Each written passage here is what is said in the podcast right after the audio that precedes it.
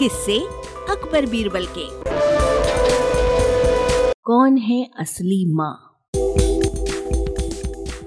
एक बार शहनशाह अकबर के दरबार में बहुत ही अजीब मुकदमा आया, जिसने सभी को सोचने पर मजबूर कर दिया। हुआ यूँ कि बादशाह अकबर के दरबार में दो महिलाएँ रोती हुई आई। उनके साथ लगभग दो तीन साल का सुंदर सा बच्चा भी था। दोनों महिलाएँ लगातार रो रही थीं और साथ ही दावा कर रही थी कि बच्चा उसका है।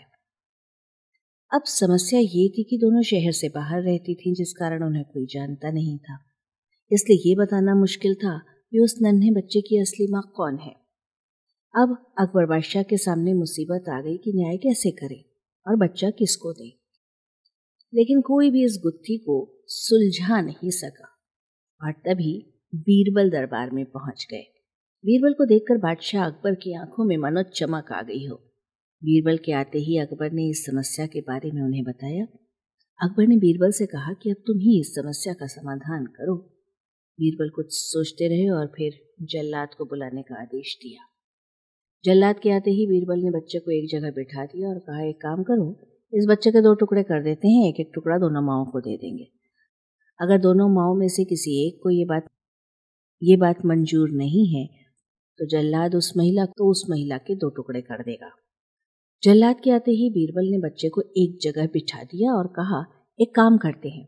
इस बच्चे के दो टुकड़े कर देते हैं। एक एक टुकड़ा दोनों माओ को दे देंगे। अगर इन दोनों महिलाओं में से किसी एक को ये बात मंजूर नहीं है तो जल्लाद उस महिला के दो टुकड़े कर देगा। ये बात सुनते ही उनमें से एक महिला बच्चे के टुकड़े करने की बात मान गई और बोली, उसे आदेश मंजूर है। वो बच्चे के टुकड़े को लेकर चली जाएगी। लेकिन दूसरी महिला बिलक बिलक कर रोने लगी और बोलने लगी, मुझे बच्चा नहीं चाहिए। मेरे दो टुकड़े कर दो, लेकिन बच्चे को मत काटो। ये बच्चा दूसरी महिला को ही दे दो। ये देखकर सभी दरबारी मानने लगे कि जो महिला डर की वजह से रो रही है, वही दोषी है। लेकिन तभी बीरबल ने कहा कि जो महिला बच्चे के टुकड़े करने को तैयार है, उसे कैद कर लो। वही मुजरिम है। इस बात को सुनकर वो महिला रोने लगी और माफ़ी मांगने लगी। लेकिन बादशाह अकबर ने उसे जेल में टलवा दिया। बाद में अकबर ने बीरबल से पूछा, तुमको कैसे पता चला कि असली माँ कौन है?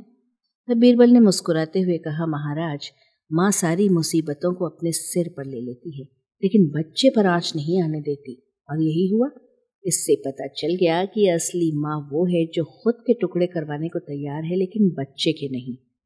बीरबल की बात सुनकर बादशाह अकबर एक बार फिर बीरबल की बुद्धि के कायल हो गए।